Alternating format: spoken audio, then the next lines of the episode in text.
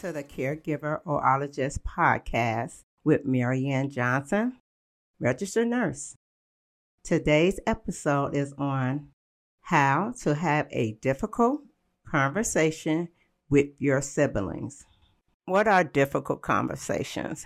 So let's just say some difficult conversation could be legal issues, estate planning, living situations, treatment plans if they were hospitalized, finances, death and dying. It's so many different things that as siblings that we want to talk about regarding to our parents. Safety issues, driving. So as caregivers, care for your parents can be complicated when your brothers and sisters are also involved caregiving can become even more complex. Siblings can be very helpful and your greatest support. Siblings get over anxious and think the parents is in a bigger trouble than they are. Some siblings just cannot accept that the parents need as much help as they do. However, this can also be a source of stress for the primary caregiver. Okay, siblings. So you want to talk early and often. So that means that we can have monthly meetings or weekly meetings. It all depends on what type of illness or disease that your mom and dad have. Planning for the future. Earlier, the better. Early conversations decrease the stress of the siblings having struggles about who's going to be the primary care person, who's going to make a final decision. Each one has an input in the parent's health.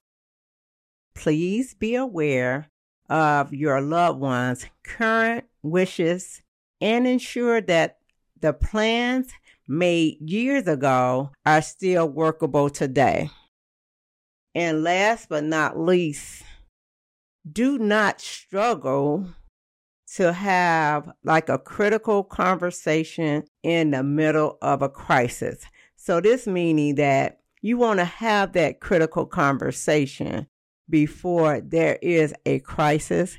And mostly time the critical conversation is about if a parent is on the life support and what are their wishes that they want on a life support. Next, concerns and support. Remember, siblings, you guys are on the same team. You want to have what's the common goal that you're thinking about for your parents? The best possible care and quality of life for your loved ones is so important.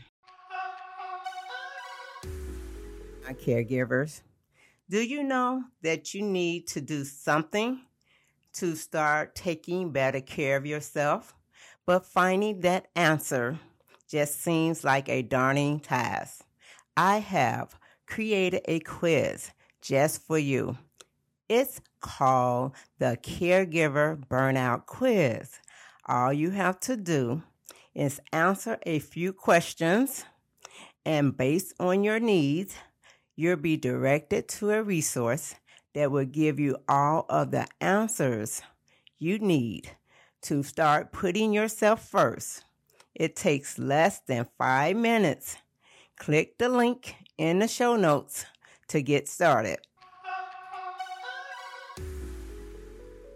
You know, if your parents is independent right now, you want them to be as independent as possible as long as possible. If they're not having any health challenges, even though they have different illness, you just want to make sure that you have all these things lined up if something does occur, that you and your brothers and sisters have discussed these critical decisions that have to be made between you guys. I know it's other key people that you can get involved in your conversation, siblings.